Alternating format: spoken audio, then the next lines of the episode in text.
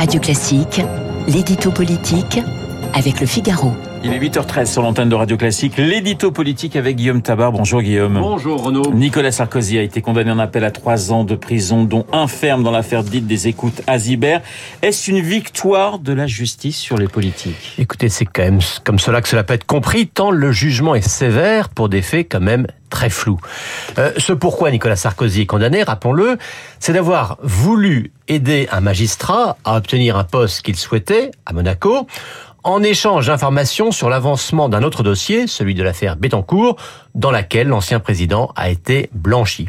Euh, quand je parle de flou, c'est que Sarkozy est jugé sur une intention supposée et pas sur une intervention avérée, puisque la principauté de Monaco nie avoir jamais été sollicitée et que, en toute état de cause, Gilbert Azibert n'a pas obtenu quoi que ce soit. Euh, flou et ténu, car en plus, cette accusation repose sur des écoutes faites de conversations d'avocats euh, dont le secret ne devrait pourtant jamais tolérer d'exception. Le jugement lui-même est-il démesuré pour une telle affaire? Écoutez, le jugement en première instance, hein, trois ans de prison dont un ferme, avait déjà été considéré comme particulièrement sévère. Et là, tous les connaisseurs du dossier s'attendaient à une sentence atténuée où la prison ferme serait par exemple remplacée par du sursis. Eh bien, au contraire, les juges ont même été plus loin que les réquisitions du parquet en ajoutant trois ans de privation des droits civiques. Donc démesuré, je ne sais pas, mais incroyablement sévère, oui. Alors Guillaume, sous-entendez-vous que les juges ont voulu se payer Sarko? Écoutez, il y a toujours ceux qui pensent que l'on n'est jamais assez sévère avec les politiques, et puis il y a ceux qui s'inquiètent de ce que les détenteurs d'une autorité judiciaire s'arrange une sorte de droit de vie et de mort symbolique sur des acteurs du pouvoir politique, détenteurs, eux, de la légitimité du suffrage universel. Autorité d'un côté, pouvoir de l'autre, vous voyez que les mots sont importants. Alors pour revenir à Nicolas Sarkozy, bah c'est vrai que les petits pois ne passent pas.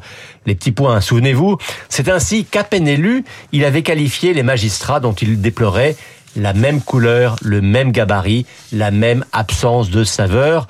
Reconnaissons que ce n'était guère aimable. En tout cas, la corporation ne lui a pas pardonné. Alors, cela reste malgré tout une décision de justice, pas une condamnation politique. Bah oui, et encore heureux. Hein. La justice est indépendante et son action n'a pas à se soucier de l'agenda électoral. Mais pour autant, il serait hypocrite de croire qu'une décision de justice n'a pas un impact politique et parfois même disproportionné et que les juges en sont totalement conscients. Euh, il leur arrive hein, parfois de précipiter une procédure. Ce fut le cas pour François Fillon lors de la campagne de 2017, ou au contraire de la faire traîner. Par exemple, François Bayrou en fait les frais dans l'affaire des assistants du Modem. Euh, Sarkozy, pour revenir à lui, avait vu euh, ressurgir l'affaire libyenne à quatre jours du premier tour de la présidentielle de 2012 au moment où il était en train de remonter dans les sondages. Alors si on ne peut pas accuser la justice forcément d'être politisée, on ne peut pas exclure que des juges aient aussi des arrière-pensées politiques. L'édito politique signé Guillaume Tabar. Tout de suite, Guillaume Durand, les stars de